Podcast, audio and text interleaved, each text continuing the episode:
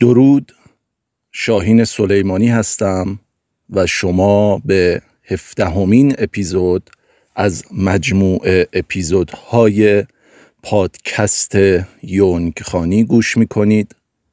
اگر این اولین اپیزودی هست که گوش می‌کنین از این مجموعه اپیزود خواهشی که دارم برگردید عقب و از اول گوش کنید چون ما یه سری توضیحات رو دادیم و احتمال داره متوجه برخی از مفاهیمی که توضیح میدیم نشید چون من تلاش می‌کنم تا جایی که زیاد پیچیده و خسته کننده نشه هر کلمه و مفهومی که معنایی گسترده داره رو باز کنم.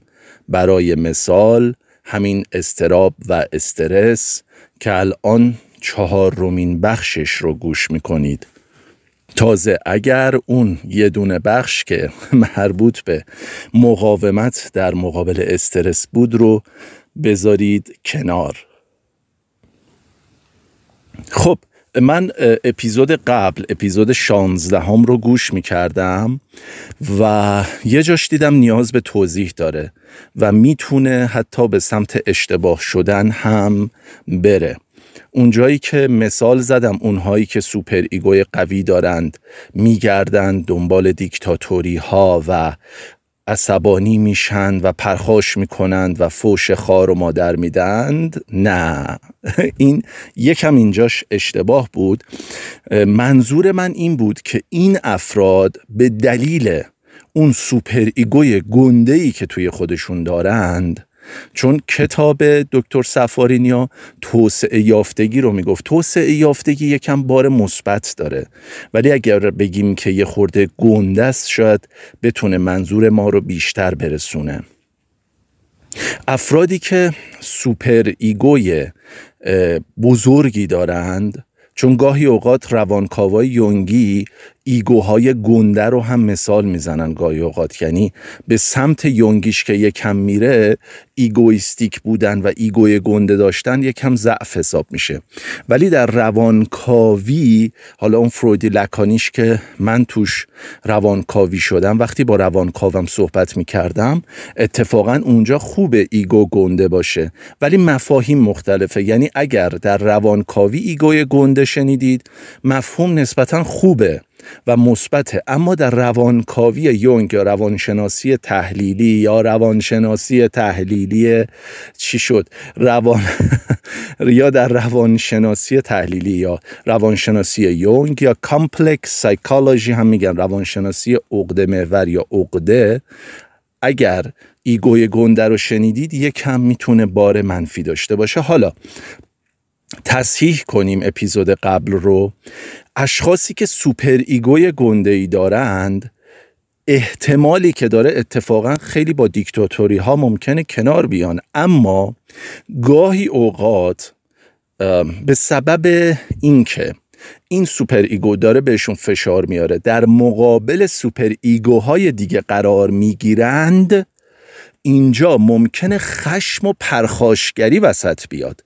ممکنه فحش خار و مادر ندند همیشه ما فوش خار و مادر نمی دهیم چون فوش خار و مادر بیشتر از اید برمیاد از تکانه ها برمیاد. حالا بعضی ها خیلی به تنز و شوخی فوش خار و مادر می دهند بعضی ها در عصبانیت و خشم.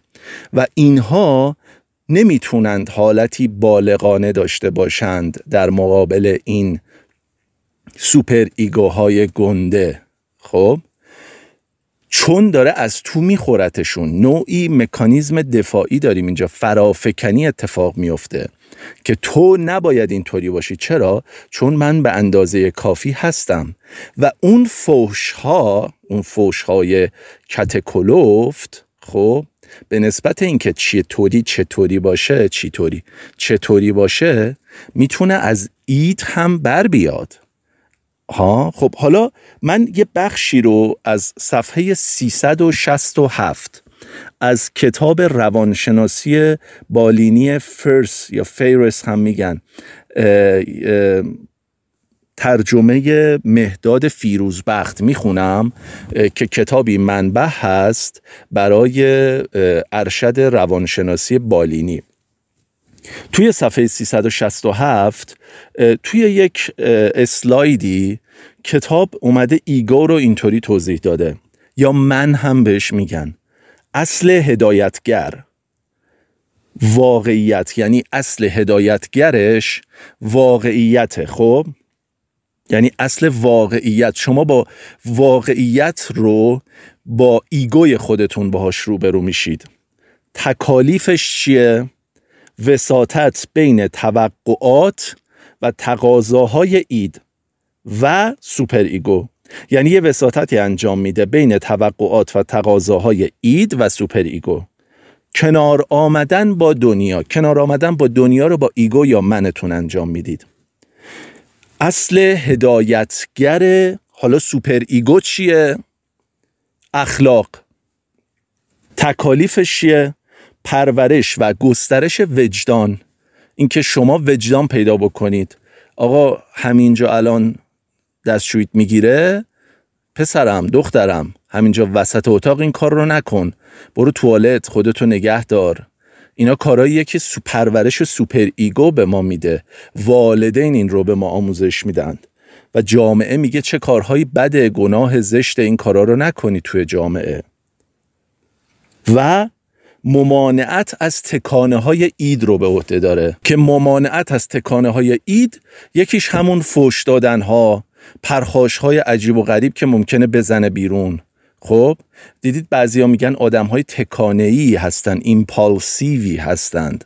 خب وقتی super ego قوی بشه این تکانه ها رو به قدری ممکنه سرکوب بکنه از جانب id که این تکانه ها به صورتی صلحآمیز و سالم نتونن بیرون بیان. مثلا تکانه ها کی به صورت سالم میاد بیرون در هنر در رقص در تئاتر در بازیگری در موسیقی. بیشتر در هنر خودش رو نشون میده در نوشتن. و کارهای از قبیل این. و بخش id که اصل هدایتگرش چیه؟ لذت. اصل لذت هم بهش میگن.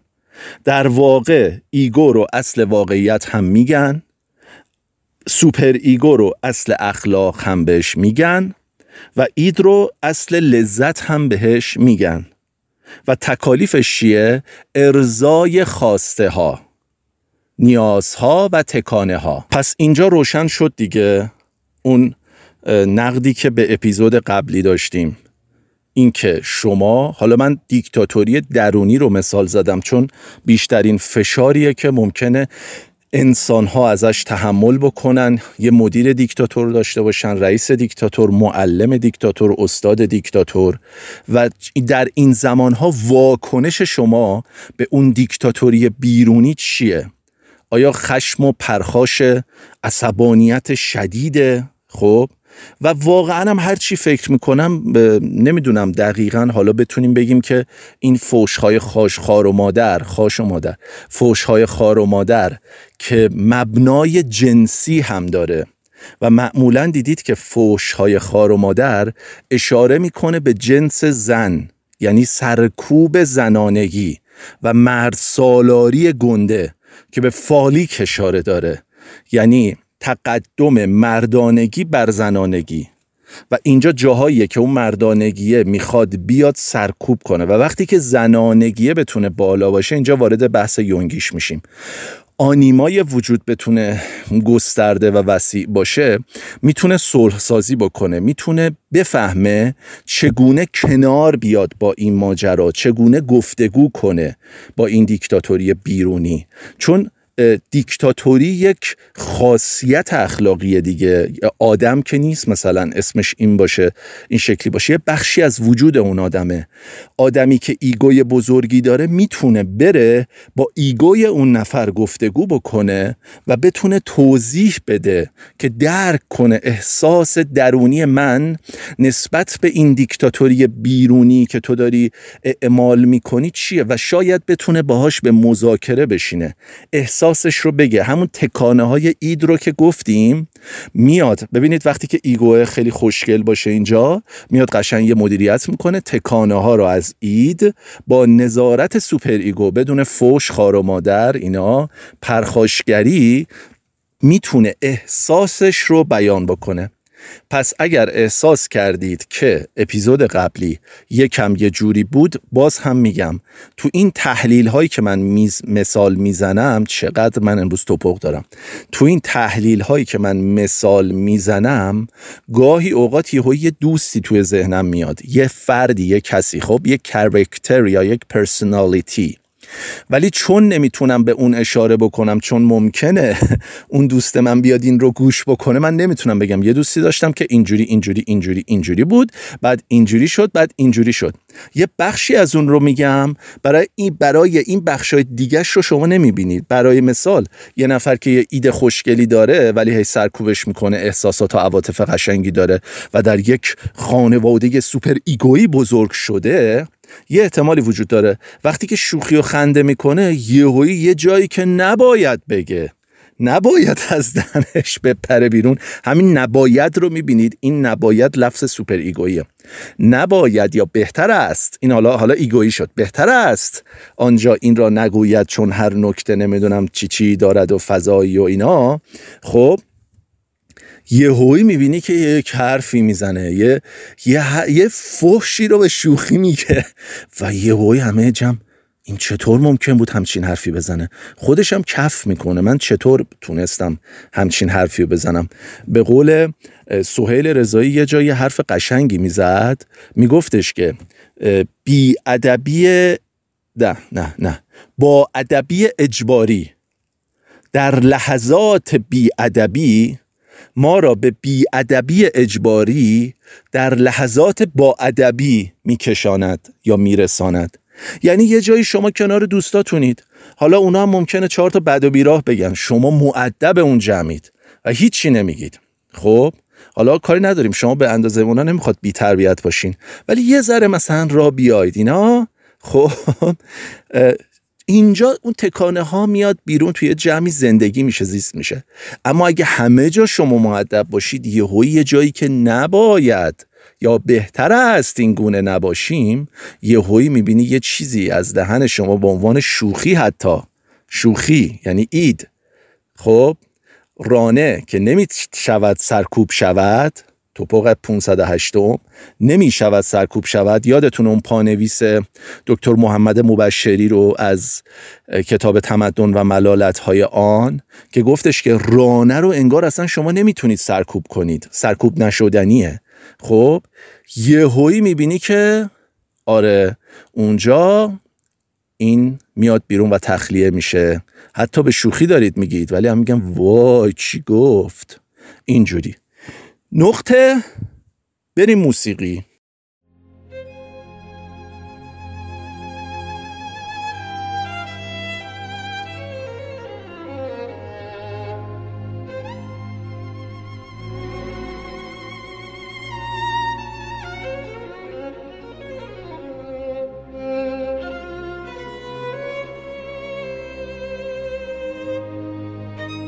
برمیگردیم به اون جزوهی که من از روش استراب و استرس رو توضیح می‌دادم. استراب هیجان نامشخص.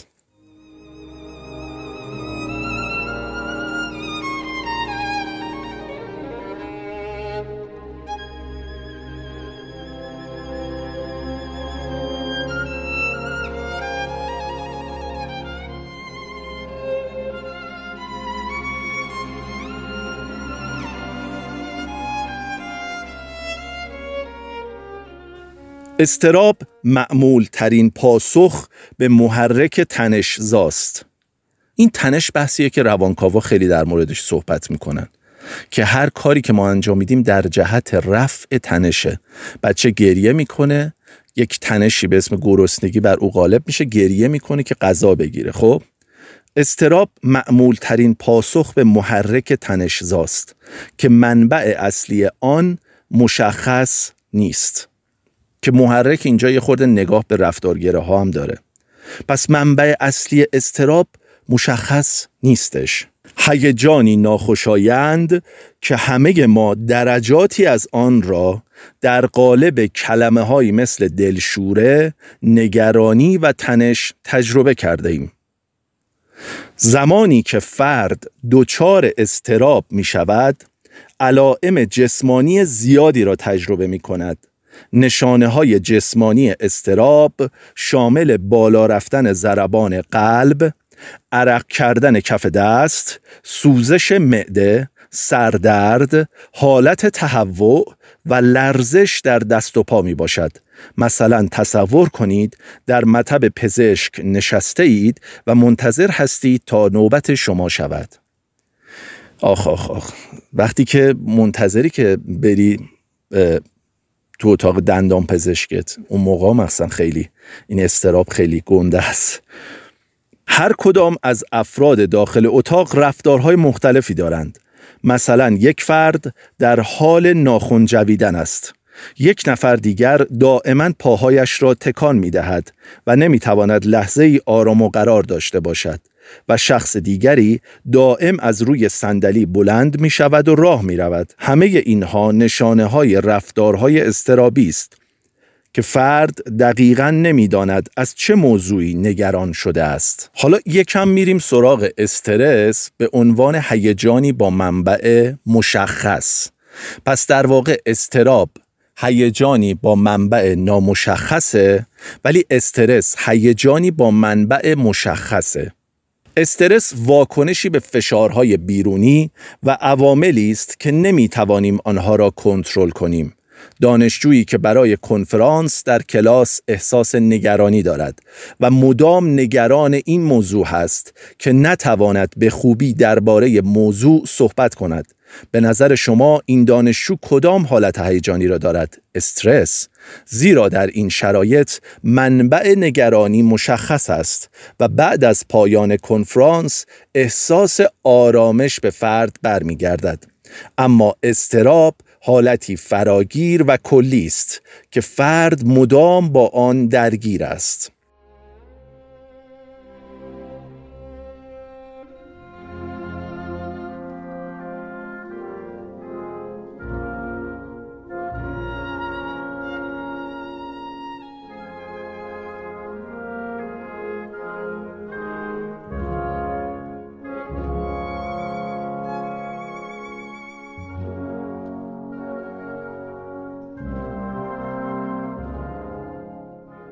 گاهی اوقات با توجه به نگاهی که یه خورده پیچیدگی بهش دادیم اون استرسی که به شما وارد میشه چون هر کسی استرس داره برای اینکه مثلا می‌خواد یه کنفرانس بده.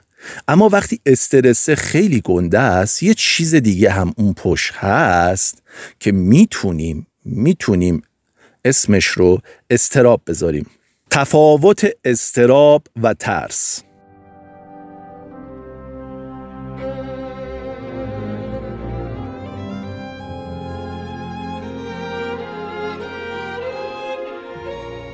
منبع ترس بیرونی است و موضوع مشخصی دارد اما استراب منبع مشخصی ندارد.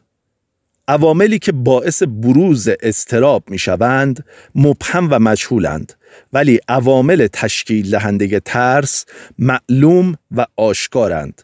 واکنش افراد در مواجهه با ترس مشخص و معلوم است اما افراد در حالت استراب نمی‌دانند باید چه کاری انجام دهند.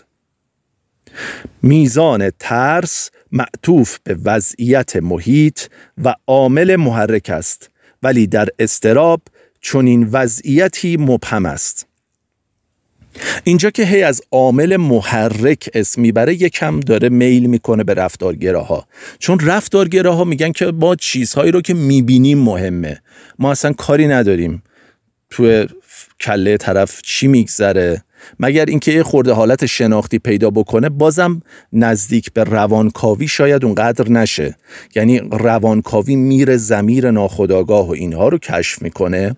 ولی یک رفتارگرا میگه مهم اینه که من چی می‌بینم؟ رفتار یعنی آن چیز که قابل دیدن و اندازه گیری است خب؟ ولی حالا یه ذره روان کاوانه نگاه بکنیم اگر مسئله طرف رو چنان میترسونه یک ترس خیلی گنده ای میاد از نگاه روانکاوانه میشه فهمیدش که این فرد چرا اینقدر عجیب داره میترسه. یعنی اگر ببینید اون میزان ترس شما از یه سری مسائل مثل امتحان مثل معمولا امتحانه که خیلی چیز دیگه چون ما نمی‌دونیم چیه. مثل یک مصاحبه کاری دیگه چی بگیم؟ مثل راه انداختن یک بیزینس. خب؟ اینکه میزانش چقدر هست بستگی به این داره که از نگاه روانکاوانه در کودکی شما چی شده در ناخودآگاه شما چی میگذره و اینها. ولی یک رفتارگرا میگه که شما این ترس رو یاد گرفتید. مبنای رفتار شما بر یادگیری است. شما یاد گرفتید که انقدر اینجا باید بترسید. خب؟ نقطه.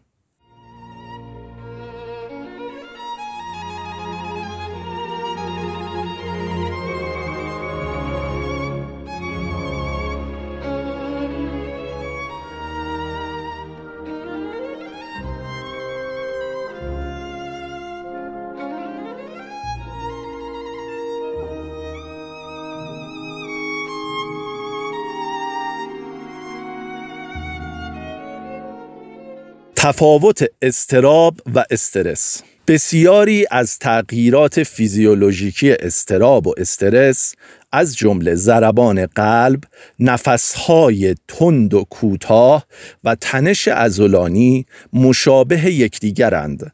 اما این دو حالت هیجانی تفاوتهایی با هم دارند. استرس منبع بیرونی مشخص دارد اما استراب منبع بیرونی نداشته و مبهم است. فرد از آنچه که باعث به وجود آمدن استرس شده آگاه است اما در استراب فرد نمی‌داند برای چه نگران شده مبهمه منبش مشخص نیست. استرس بعد از خارج شدن از موقعیت استرس زا از بین می رود اما استراب فراگیر است و مدام فرد را درگیر می کند استرس درک ما از واقعیت است که بر آن کنترل نداریم یا درک ما از واقعیتیه که بر اون کنترل نداریم. اما استراب درک فاجعه آمیز از موقعیت است. وای اگه اینجوری بشه بدبخت میشم. اگه کنکور قبول نشم بیچاره میشم. اگه این درسم رو پاس نکنم چیکار کنم؟ وای من این بیزینس رو بزنم. اگر نگیره حالا زندان نمیرم. ولی بقیه دیگه چه حسابی روی من باز می‌کنن؟ آبروم میره. می‌دونید یک پیشاگهی انگار داره و ذهن بقیه رو داره می‌خونه. باز توش یه خطای شناختی داریم.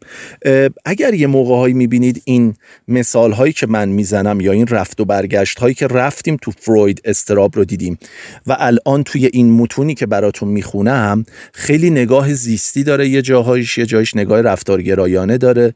عمدتا با بیس روانشناسی سلامت داره پیش میره این جزوه که براتون می‌خونم. ولی اگر تضادهایی دیدید به دلیل تفاوتهایی در روی کرد هاست گاهی اوقات در نگاه هاشون مختلف نگاه می‌کنن. یکی از بالای اتاق نگاه می‌کنه یکی از این بر اتاق نگاه می‌کنه یکی از پایین نگاه می‌کنه. زاویه های دوربین ممکنه خود فرق داشته باشه.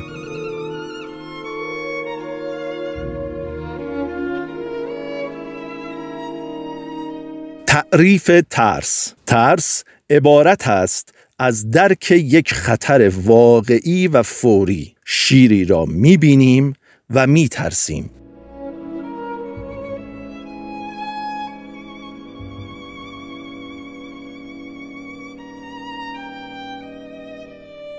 تعریف استراب استراب را می توان درک خطر غیر واقعی و غیر فوری دانست. اگر مدتها پس از مواجهه با شیر همچنان همه جا خطر شیر را احساس می کنیم یا تصویر و خاطره آن جلوی چشم ما ظاهر می شود یا اگر قرار است چندین سال آینده در امتحانی شرکت کنیم و از حالا ترس وجود ما را فرا گرفته است دچار استراب شده ایم یعنی موقعیت نیومده. و ما گاهی اوقات با پیشاگهی منفی به سراغش میریم. در این زمانهای استرابی اون پشت هست که داره باعث این تفکرات در ذهن ما می‌شود.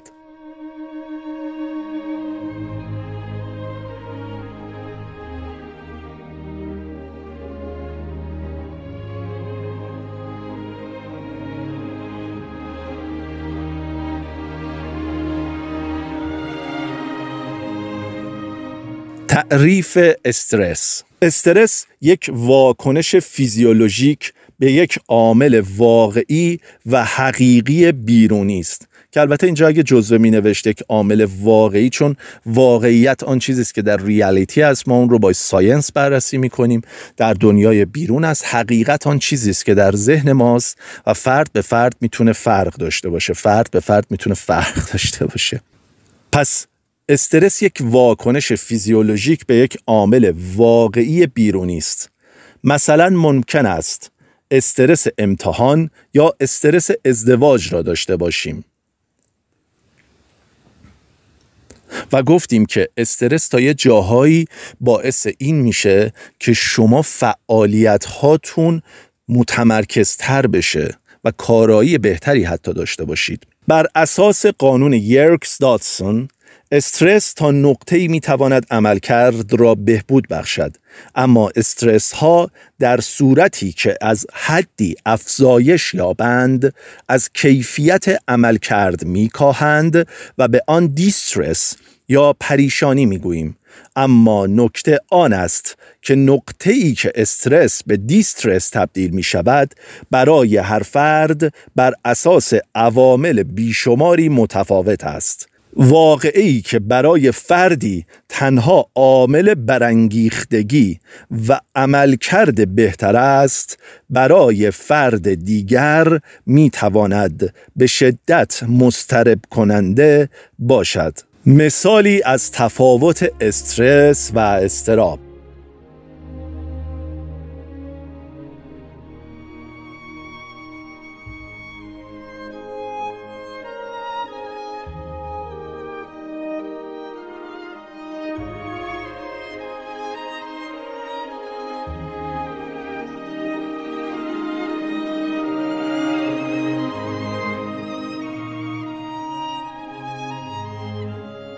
کارمندی را در نظر بگیرید که رئیس او را به اتاقش فرا می‌خواند. کارمند تا زمان رسیدن به اتاق با خود فکر می کند احتمالا رئیس می خواهد بابت اشتباه روز گذشتهش او را توبیخ کند. افکار او چنین است. اگر مرا توبیخ کند دیگر به این زودی ها ترفیع نمی گیرم نکند کلا مرا اخراج کند. اگر اخراج شوم زندگیم به هم میریزد و همسرم حتما طلاق می‌گیرد. اگر اخراج شوم دیگر نمی‌توانم کار پیدا کنم. خرج زن و فرزندم را از کجا تأمین کنم؟ خب حالا این موقع ها اینجا چیکار کنیم؟ یه تکنیک خیلی ساده خیلی ساده که می‌تونید این ارگانیزم رو یعنی بدن خودتون رو خودتون رو به عنوان یک ارگانیزم در دست بگیرید توجه کنید به تنفساتون. یه دو دقیقه دیرتر برید اونجا سه دقیقه پنج دقیقه نفسهای عمیق بکشید. حالا اگر تلاش بکنید یک چهار دو باشه خب خیلی خوبه. چیزی که از یوگاهای هندی اومده. یک ثانیه نفس رو تو می‌کشید چهار ثانیه نگه میدارید و دو ثانیه می‌دید بیرون. یک تنفس ریتمیک و منظم داشته باشید یه لیوان آبم بخورید بعد باقی غذایا رو انجام بدید. همینجوری ول نکنید فکرها پشت سر هم بیان و عجیبه ها نه؟ این فکرها از کجا میان؟ مگه فکرای ما نیستن؟ پس از کجا میان؟ در این مثال اگرچه کارمند به گمان خود تنها به پیشبینی خطرات احتمالی واقعه می‌پردازد اما چون احتمال خطر را بیش از اندازه واقعیش در نظر گرفته و فاجعه سازی می کند دچار استراب می شود بنابراین دیگر نمی‌توان آن را ترس یا استرس قلمداد کرد چون برای کارمندی که دچار استراب نمی باشد این موقعیت گرچه استرس زاست ولی اولا احتمال وقوع اتفاق ناخوشایند را بیش از اندازه برآورد نمی کند ثانیا آن را فاجعه آمیز نمی داند. و خود را در جهت مقابله با آن توانا می داند. در نتیجه رفتار فیزیولوژیکی و هیجانی عاطفی متفاوتی از خود نشان می دهد و دچار استراب نمی شود. بنابراین آنچه استراب را از ترس و استرس متفاوت می کند درک فرد از آن واقعه یا رویداد است مرگ پدر برای شخصی چنان آسیب زاست که وی را دچار غم و افسردگی توانکاهی کرده و دست از هر گونه فعالیت می شوید.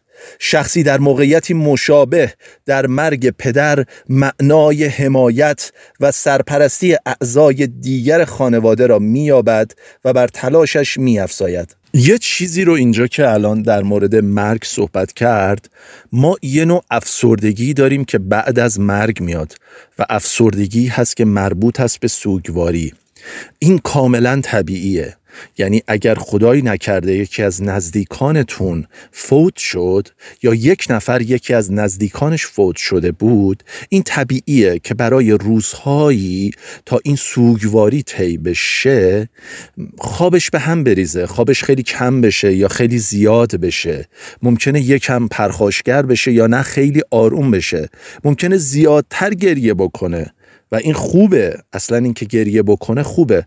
پس مراقب باشید که یک مانع برای کسی که در سوگواری قرار داره نشید. شاید یکی از بهترین آرزوهایی که بتونید برای هر کسی که فردی رو از دست داده یک فرد نزدیک بهترین آرزوهایی که بتونید بکنید یکیش اینه که امیدوارم که بتونید راحت گریه بکنی. امیدوارم که بتونی سوگواری خوبی داشته باشی. امیدوارم بتونی غمت رو درک بکنی.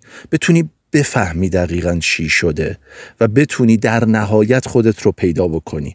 ولی لطفا لطفا لطفا انتظار نداشته باشید که اون فرد سریعا برگرده به دوران قبل از فوت اون فرد. و البته زمانهایی هم که این سوگ حل نشده باقی بمونه که بهش یه اصطلاحی با عنوان سوگ حل نشده هم میگن این فرد می‌بینید شاید بیشتر از یک سال هنوز یک افسردگی های سنگینی باش مواجهه که گاهی اوقات این افسردگی دلیلش می‌تونه برگرده حتی به دوران قبل از فوت اون فرد. ولی چون ایگو ضعیف شده برای لحظه معنای زندگی فرو پاشیده و اون فرد میگه خب این زندگی چه فایده ای داره وقتی آدما توش میمیرن؟ حالا اون مسائل حل نشده اومده بالا. ولی نه انتظار داشته باشید که فرد از مرگ سریع خلاص بشه سریعا برگرده به دوران زندگی و قبل از اون و نه اینکه اگر فردی خیلی طولانی شد سوگواریش این هم تا یه جاهایی می‌تونه طبیعی نباشه. کی طبیعی بودن یا نبودن این رو تشخیص میده؟ درمانگر. یعنی خود فرد و درمانگرش. واقعا خیلی وقتا ماها نمی‌تونیم اونقدر تشخیص بدیم. چون فرد همه چیز رو برای ما نمیگه. البته گاهی اوقات با فوت یک نفر با فوت یک پدر یک مادر برادر خواهر یک نزدیک یک دوست زندگی ما دیگرگون میشه و ما دیگه آدم قبلی نیستیم. اتفاقا داریم به مسیر رشد میریم. داریم می‌فهمیم که مرگ وجود داره و داریم آدم دیگری میشیم. حالا ممکنه اطرافیان با اون آدم دیگر دیگه حال نکنن. خب اینجاهاش دیگه خیلی یونگی میشه که دارم بهتون میگم. تا اینجاشو کات می‌کنیم. یه خورده جلوتر رفتیم تو اون یکی کتاب. بیشتر شاید در موردش صحبت بکنیم.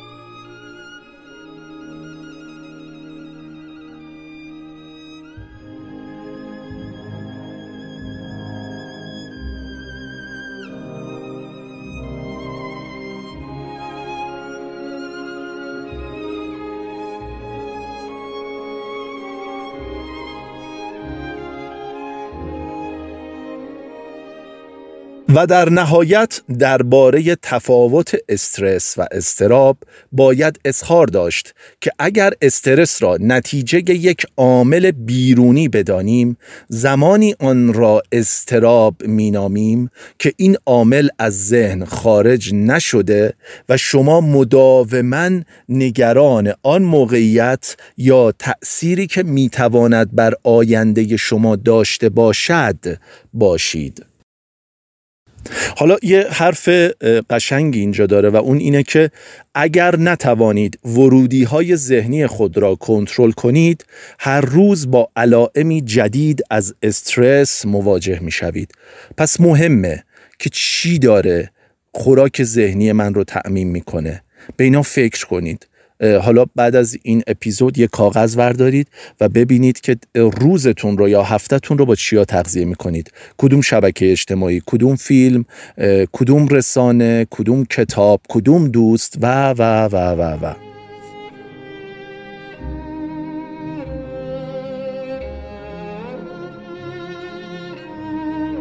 متاسفانه سلیه در همه عمرش در پی یافتن یک معنی رضایت بخش برای استرس بوده است.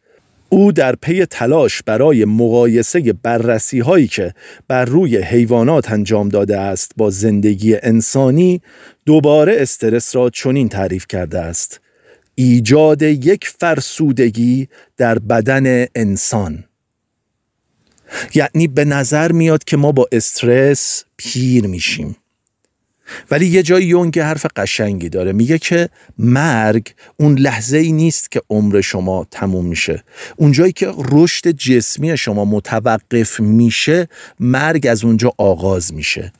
ولی رشد شما از نگاه روانشناسی یونگ تا پایان عمر شما ادامه داره. و هر چی شما این پیر شدن روانی برای شما اتفاق میفته شما اتفاقا پخته تر میشید. می‌بینید تضادها رو از این ورداره میگه یک پیری بیولوژیک برای شما اتفاق میفته یک فرسودگی در بدن شما. اون و روانشناسی یونگ فرسودگی روانی رو لزوما مساوی نمی‌دونه با از کار افتادگی و ناتوانی روانی.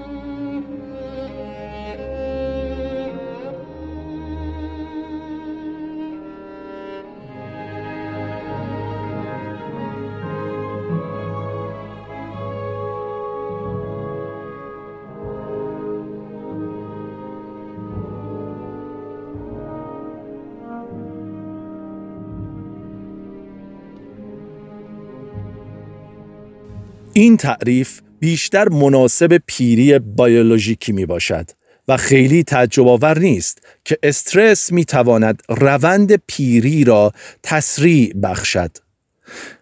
در واپسین سالهای عمر سلیه هنگامی که در مورد مفهوم و تعریف استرس از او سوال می کردند او چنین پاسخ می‌داد. همه می‌دانند معنی استرس چیست اما در حقیقت نمی‌دانند استرس چیست.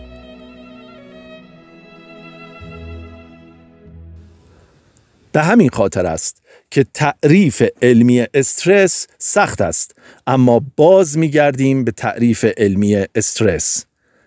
استرس یک واکنش شیمیایی در بدن در مواجهه با فشارهای ذهنی، عصبی و فیزیکی است.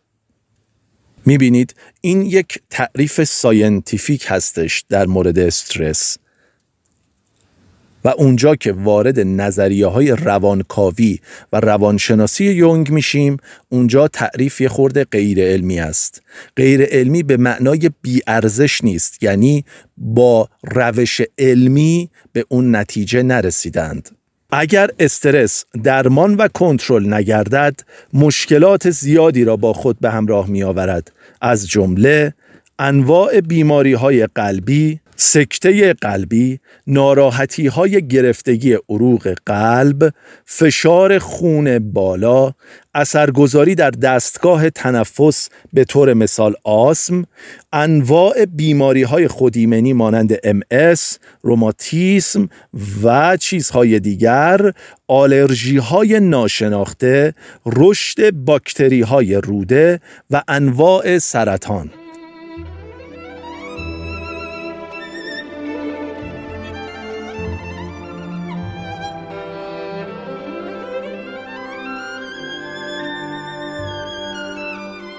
استرس را دوست خود بدانید. مک گونیکال در سال 2013 که تا کنون بیش از 20 میلیون نفر بیننده داشته است گفت با توجه به تحقیقات جدیدی که پیرامون دید افراد نسبت به استرس صورت گرفته مثلا اینکه فکر می کنند استرس چیز بدی است دیدگاهش را نسبت به استرس تغییر داده. او در ادامه یکی از این مطالعات را معرفی می کند و می‌گوید طبق این مطالعات کسانی که فکر می کنند استرس برایشان بد است اثرات نامطلوب استرس را بیشتر در طول عمرشان تجربه می کنند ولی کسانی که تصمیم می‌گیرند به استرس به عنوان یک اتفاق مفید نگاه کنند شجاعت بیشتری پیدا می کنند در ارتباط با دیگران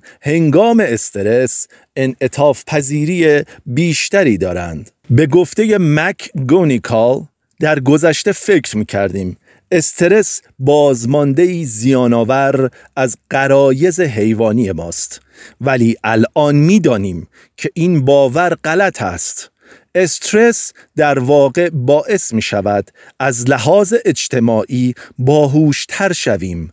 در واقع همین استرس است که ما را از حیوانات جدا می کند و باعث می شود انسان باشیم.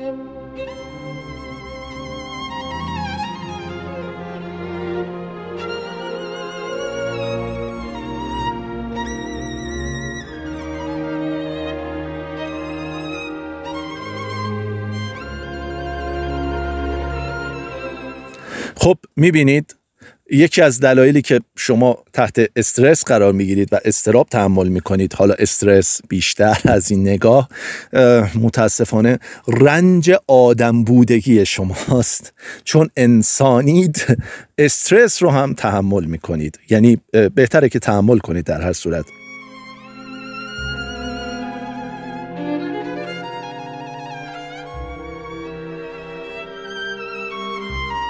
حالا این خانوم کلی مکگونیکال کی هستش؟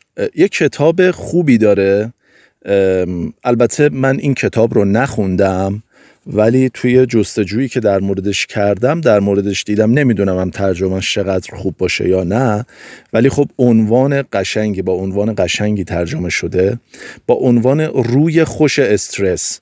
حقایقی درباره مفید بودن استرس و چگونگی تسلط بر آن کلی مکگونیکال زاده 21 اکتبر 1977 روانشناس سلامت و مربی دانشگاه استنفورد است و به دلیل فعالیت هایی که در زمینه خودیاری داشته بسیار مشهور شده است.